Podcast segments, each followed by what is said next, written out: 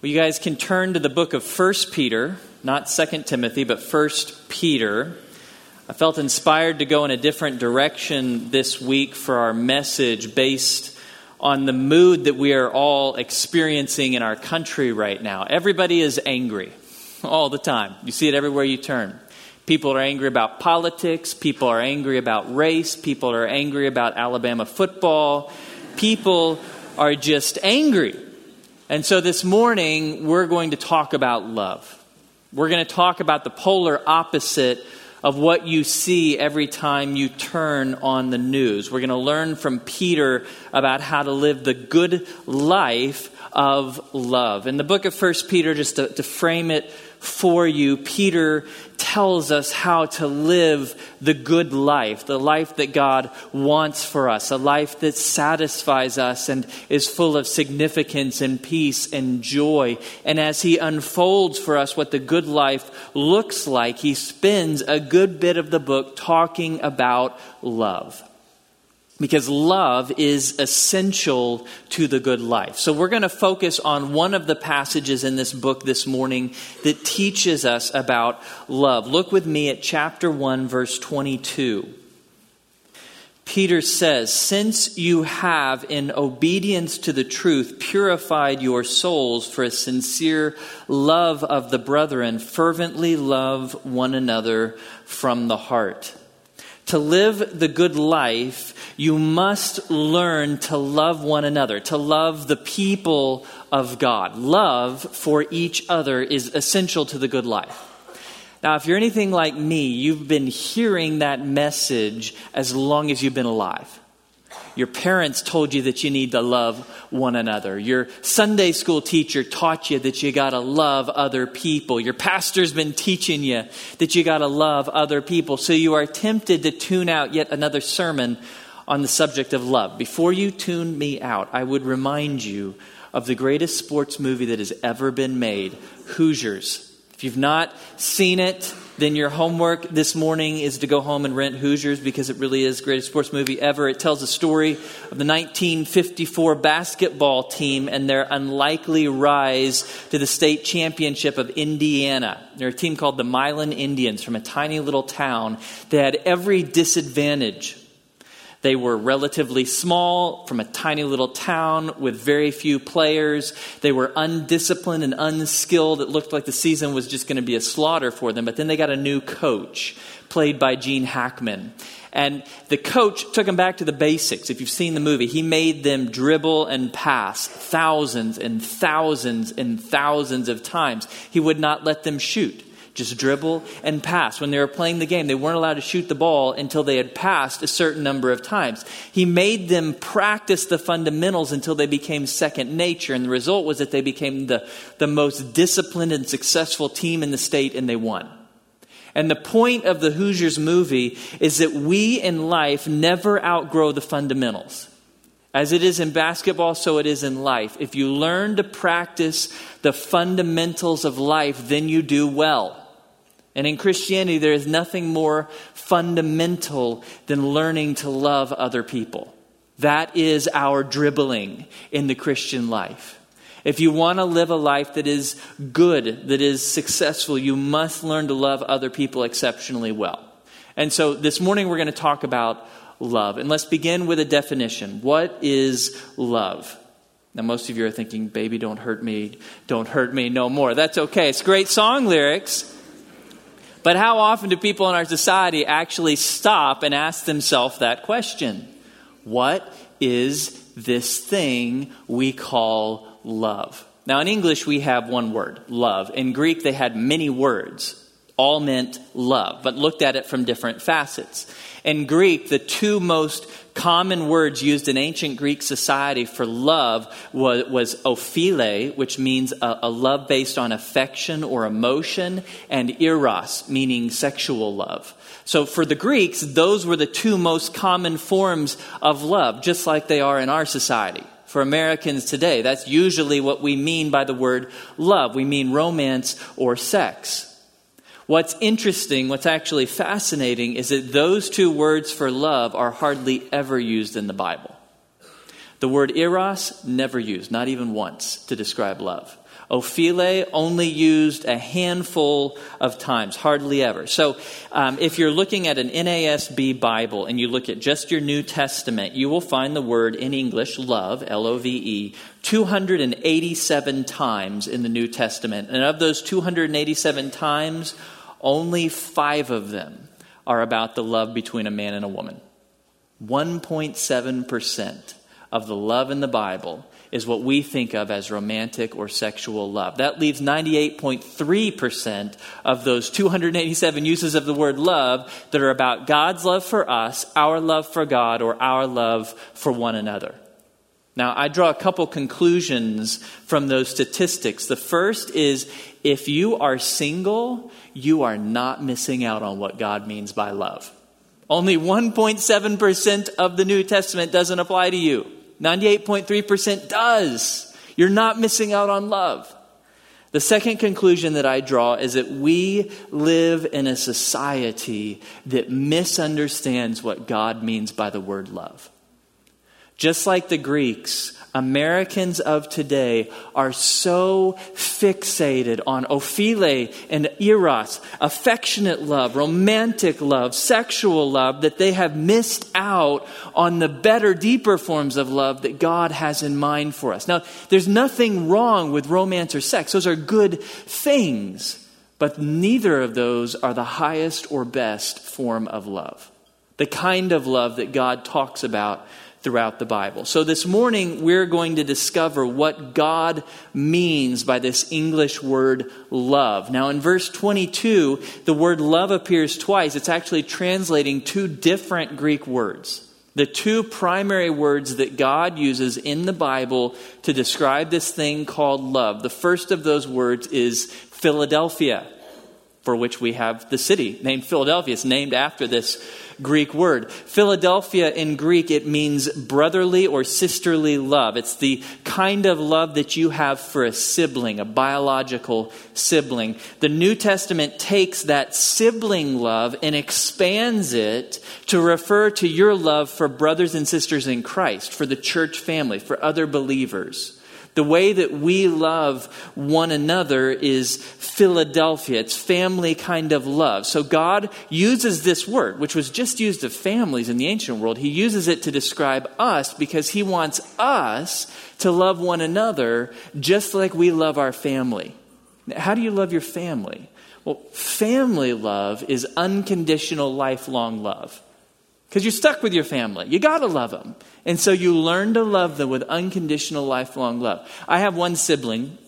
His name is Matt. He's 3 years younger than me. Matt, when we were growing up, had an uncanny skill of pushing my buttons. He could make me angry. And he would do that occasionally. And one day he pushed all of my buttons and I got very angry. I lost my temper. I grabbed what was at hand and threw it at him. And unfortunately, we were in the garage. And so what was at hand was the stone grinding wheel that attached to my dad's drill. It left a nice permanent scar right across his forehead that he still has today.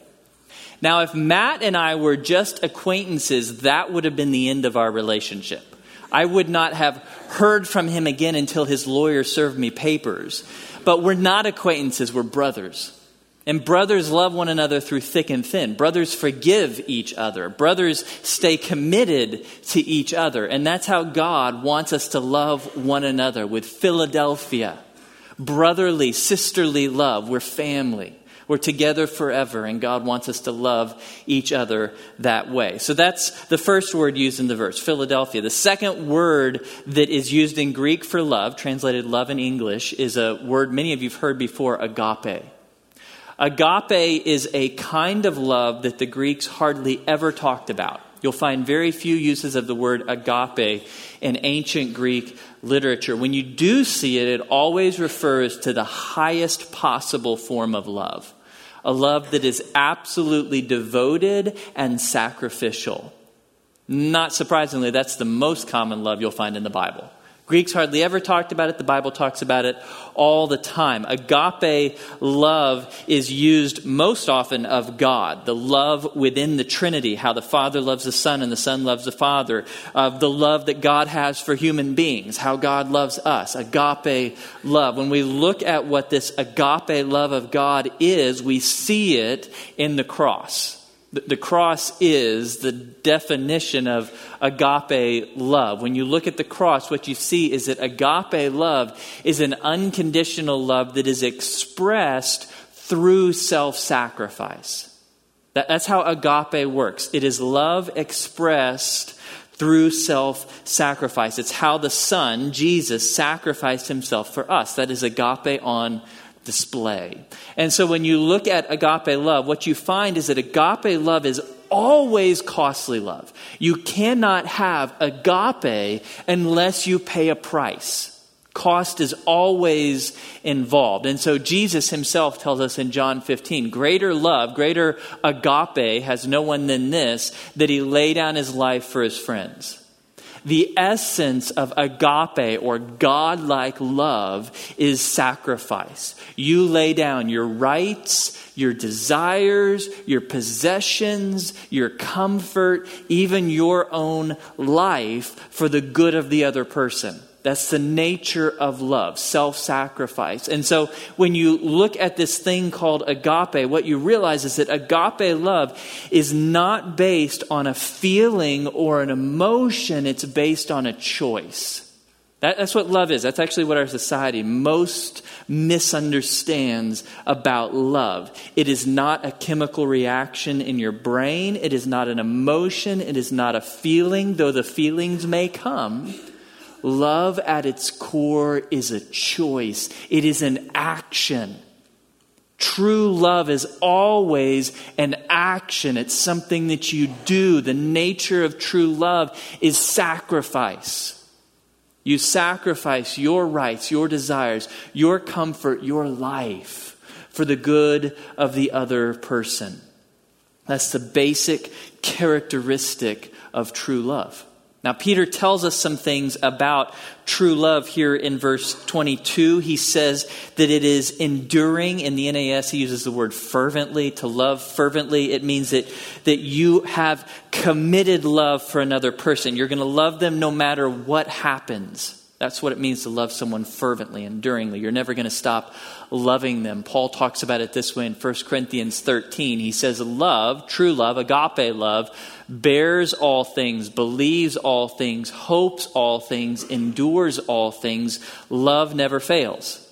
So if there is love between two people and that love comes to an end, then it was not agape love. Because agape love, by its very definition, is unconditional. There is no condition that could be met that would cause that love to be withdrawn. True love is absolutely unconditional, never-ending love. And that's the kind of love that God has for us. The second thing that Peter tells us about this love is that it is from the heart. In other words, it's sincere. There's a lot of people who pretend to love other people because it makes them look good. Well, that's not love. That's selfishness. Wearing a hypocritical mask. That's all that is. True love always seeks the good of the other person, even if they don't know that you love them. Actually, God loves when we do something loving in secret. That's his favorite form of agape love. When you sacrificially do something for someone whom you love and they never know about it. I once came back from vacation in the middle of summer. I think it was August. And I got off the plane and felt the heat. And all the way driving home from the airport, I lamented the fact that when I got home, I had to mow my lawn. I knew it would be incredibly hot. I was like, what a great ending to the vacation. Get out there, sweat, and mow your lawn in the heat of August. I get home and somebody had mowed it, edged it, weed-eated it, everything. So I look around for a note. There's no notes. Look around for clues. There's no clues. To this day, I have no idea who mowed my lawn. That is agape. It is love done for the good of another without any thought of a favor being returned. I don't even know who did it. That's how God loves us. That's agape love. That's what God wants us to have for one another. So To live the good life, we must learn to love one another with Philadelphia, that is family love, and agape, that is sacrificial love. That's how you live the good life. So the rest of this passage that we're going to look at this morning, it's going to describe that love for us. It's going to help us understand it and practice it, and it's going to get very practical. And the rest of our passage this morning, Peter's going to lay out for us the prerequisite of love. So what has to be true first for you to be able to love with agape and Philadelphia. Then he's going to lay out the motivation for love. Why should we love one another like this? And then he's going to give us a method for growing love when we get into chapter 2. How do you actually grow your Philadelphia and agape for one another? You'll be very practical. So let's walk through that. We're going to look at the prerequisite, the motivation, and the method of love. So the prerequisite, what needs to be true in our lives for us to be able to truly love one another? Well, look back at verse 22, just the beginning of it. Since you have, in obedience to the truth, purified your souls. A phrase that starts with the word since in English tells you that this is a prerequisite. Peter's telling you something that must be true first before you can do the rest of the verse. So you can't love one another until the first part of the verse is true, until you have, in obedience to the truth, purified your souls. But what in the world does that mean? Well, obedience to the truth in Peter always means to believe the gospel. To obey truth means to believe truth. Peter uses that phrase often. Obedience to the truth means that you hear the truth about Jesus and you respond to it in faith. You choose to believe that Jesus died for your sins and rose from the dead. The result is that your soul will be purified. And that idea of a purified soul, it means that sin is removed. Your sin is forgiven and it is removed. And now in purity, the result is you're able to really love other people. And so Peter's point is this divine love, this agape love, this Philadelphia love, it really is only possible for those whose sins have been forgiven through faith in Jesus Christ. If you want to live a good life of divine love, you must first trust in Jesus. There is no other way. You got to believe that Jesus died for your sins and rose from the dead so that you could be forgiven and have eternal life. The moment that you believe that, love becomes possible for you. Okay, so love, true love, it begins with belief in the gospel. That's the prerequisite. Now let's talk about the motivation. Why should we love one another? Because love is not easy. Love is really hard. Why should you put forth the sacrificial effort to love other people? Well, that's where Peter goes next. Look at verse 23.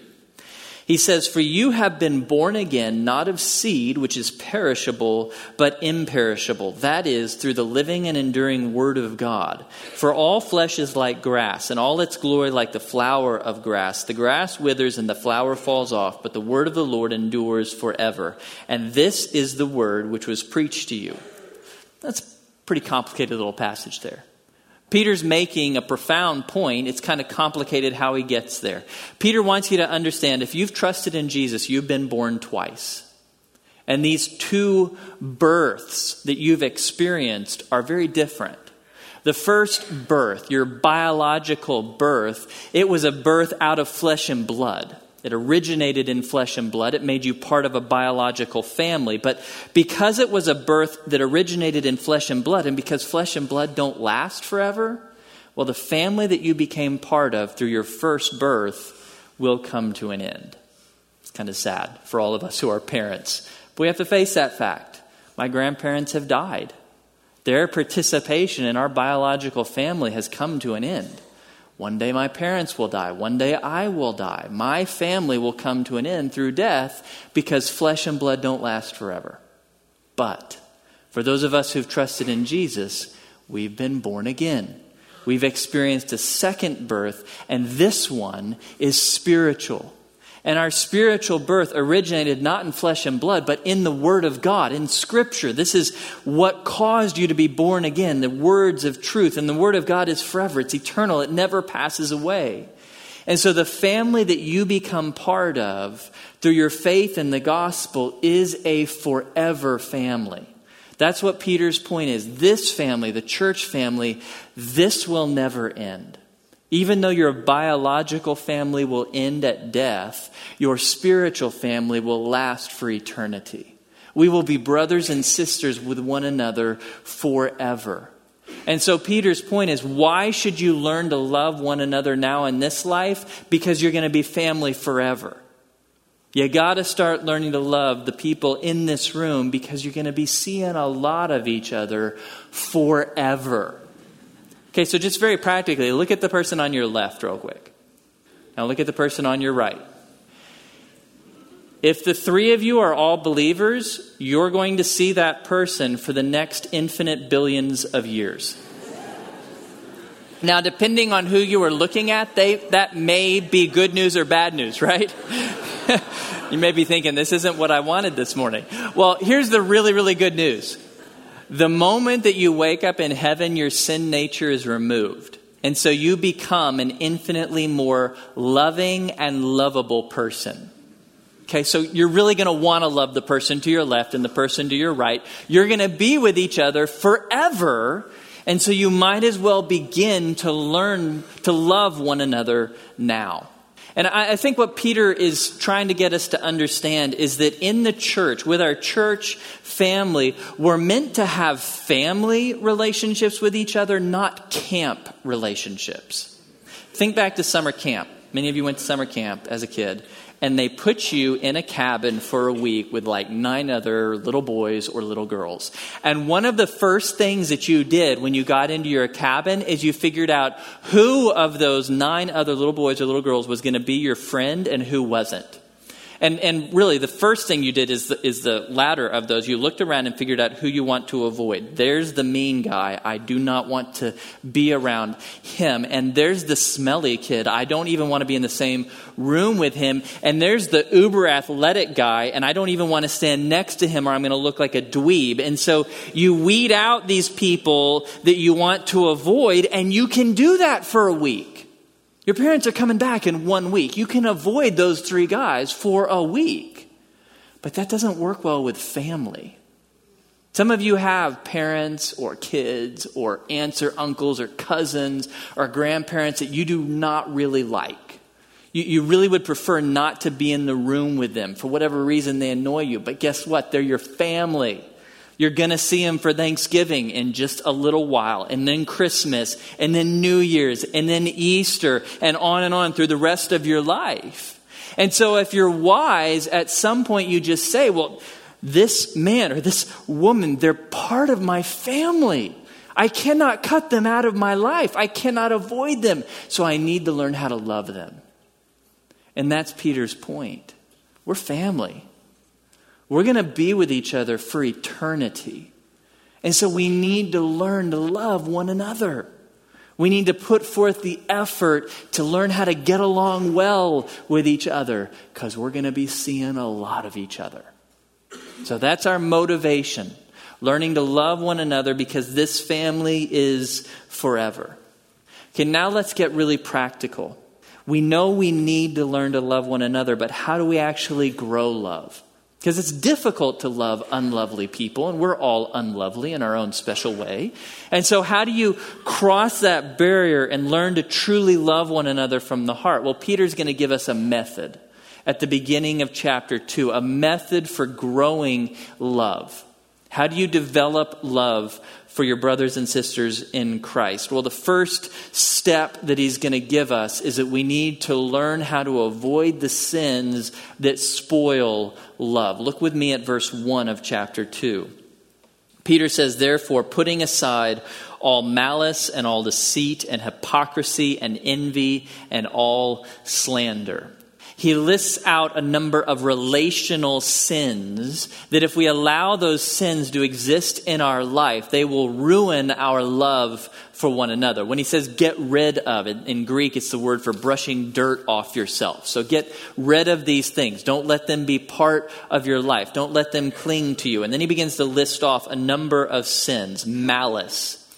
Malice means a mean spirit. You're the kind of person who is vicious towards other people. So malice, it means that either you want harm to come to someone, or when you see harm come to someone, you're secretly happy about that. So a rival fails and you feel good about that. That's malice. But love is the opposite of that. Agape love only rejoices in good. When good comes to your rival, you rejoice in that. That's what God wants for you. You never, ever rejoice in harm coming to anyone. So you cast off malice. You cast off deception. Deception means that you take advantage of someone either by lying to them or by not telling them the full truth. So you are trying to get them to believe something that is not true so that you can have an advantage over them. Love is the opposite. Love and truth always go together in Scripture. You can't have one without the other. Love always tells the truth, even at great personal cost. Love is always honest. So you cast off deception. You cast off hypocrisy. Hypocrisy comes from a Greek word that meant mask. A hypocrite was an actor who wore a mask in a play. The idea of hypocrisy is that you put a mask on when the world sees you so they don't see the real you. Love doesn't wear masks. Love always is authentic. Love, true love, agape love, is always honest with others about who we are and what we're dealing with. So you cast off the masks. You cast off hypocrisy. You cast off envy. Envy is related to jealousy. You can put those two words together. It means that you crave something that someone else has, or you resent the fact that they have it and you don't. And that something that they have and you don't, it could refer to lots of different things. It could be a possession. It could be status. It could be a relationship. It could be any number of things that someone has and you don't. And that makes you angry. You crave having what they have. Now, envy is a tough one because it is so insidious in our society. There's actually a whole multi-billion-dollar industry that is dedicated to stoking envy in you. We don't call it an envy industry. We call it advertising. Advertising is designed to stoke envy and jealousy in you because they know that envy moves product. Envy gets you spending.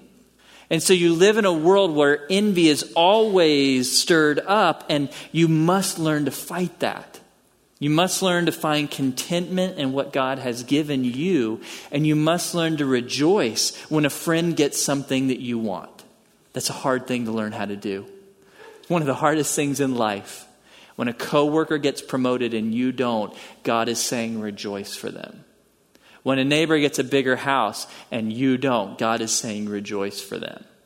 Rejoice for those who are blessed and take contentment in what you already have.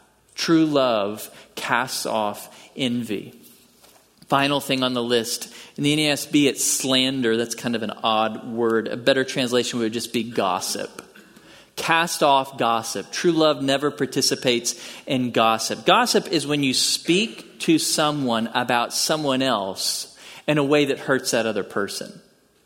And gossip, there's a lot of reasons why people gossip. Sometimes it's because you want to hurt that other person. You want vengeance on them. But more often than not, it's just because you want to look important. You want to show that you're the kind of person who's in the know. And so you tell this juicy piece of gossip. Gossip, it feels like something that's out there in the world, but it's actually very common in the church too. There's lots of churches that have been infected by gossip in the name of prayer requests. Hey, I want to tell you something about this other person so you can pray for them, and then you share your juicy piece of news. Gossip goes unchecked in lots of churches because it makes us feel good to know this information and to get to share it with someone else. But that's not love. I think the visual for you, when you think about love, love is a vault. Love is a vault, and when information goes in, it does not come out unless it would be good for another person. Okay, and unless you look around and you say, well, I know something about somebody being hurt. Well, then you go talk to the appropriate authorities. But usually that's not the case. You just happen to find out something embarrassing or salacious about someone. Well, true love locks that into a vault and doesn't let it out. You're going to protect the reputation and life of the other person. That's what love does. Never participates in gossip. So if you want to grow love, the first thing that you have to do is you have to cast off all of these sins that spoil love. Okay, so verse 1, cast off all these sins. Don't let them be part of your life. If there were any of these particular sins that we talked about and you felt convicted over that, you were like, oh, I kind of wish he wouldn't have said that. Well, that's probably God getting your attention and showing you, hey, this is an area of your life that you need to work on. You got to cut that sin out because you're not going to grow love until you bring gossip or hypocrisy or malice to an end. Okay, so first you cast off those sins that spoil love. The second step to growing love is you pursue that which does develop true love, and that's the Word of God. Look at verse 2. Chapter 2, verse 2, like newborn babies long for the pure milk of the Word, so that by it you may grow in respect to salvation.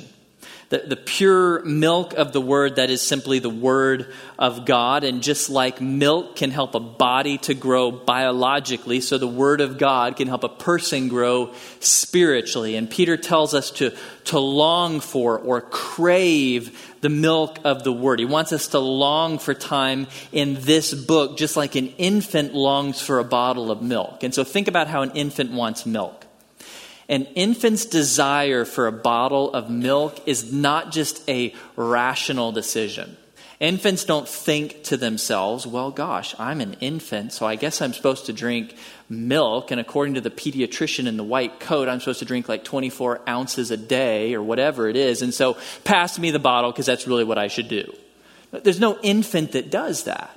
Infants crave milk from the core of their being. They don't have to rationalize it.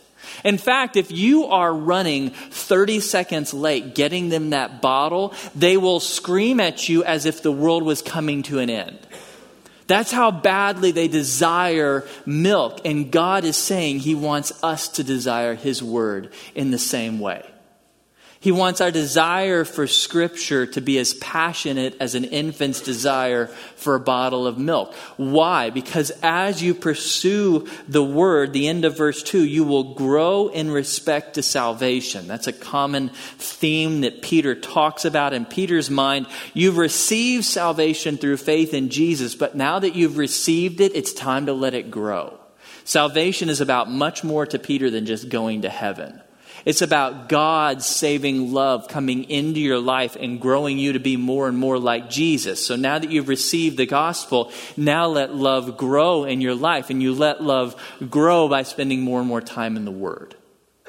So very practically, when a couple comes to me for marriage counseling, one of the first things that I will ask them is if they're in a small group that is studying the Word of God.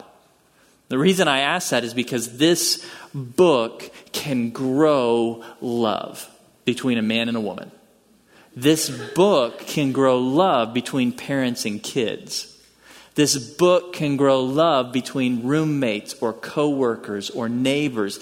This book is supernatural. It is the Word of God. It is soil in which love grows in your life. And so if you want to become the kind of person who loves other people, you must spend time drinking from this book. It's very practically speaking. If you want to become the kind of person who loves other people well, you got to open this book on a regular basis. If you're not doing that already, then just start with 5 minutes. 5 minutes a day that you're going to open and read in this book. If it's too hard to find time to read, there are lots of apps that will actually read the Bible to you. So get one of those apps on your phone, and when you're driving to work, play it so that you can listen to the Word of God. Now, at first you may be thinking, I don't know what it means. I don't know what to do with that. That's okay. Peter doesn't say that you have to understand all of it. He simply says, long for it. Drink from this book, and it will transform you and grow love within you. This book is, in a sense, magical. It is supernatural. It is the Word of God. And if you will drink from it regularly, it will grow agape in Philadelphia in you. So, very practically today, if you want to live the good life that God has called you for, you got to learn to love other people, particularly this group of other people, this family, this church. You got to learn to love one another, and by love we mean family, committed, lifelong love that sacrifices. You got to be making the choice to sacrifice your rights and desires and comfort for the good of other people. If you want to learn how to love like that, love like Jesus has loved you, then cast off those sins that spoil love. Look at that list in verse 1. Whatever of those sins is convicting you, confess that to God. Ask him to deliver you from that sin in your life. And then begin to drink regularly and deeply from the Word of God. And it will supernaturally grow love in your heart. That's what we need. That's what our society needs above all else. That we would grow in agape and Philadelphia for one another. Let's pray that God would help us to love one another like Jesus loves us. Heavenly Father, we praise you and we thank you that you are a God of love. We thank you, in fact, that in the book of 1 John, you have told us that you are love. It's not just that you are loving, but you are the definition of love. You are the source of love. Your character is loving all the time in every way. We praise you and thank you that you are love. We thank you that your son Jesus in love died for us and rose from the dead so that we could be set free from malice and envy and anger and jealousy and hypocrisy and gossip. We thank you that Jesus died to set us free from all of the sins that ruin love.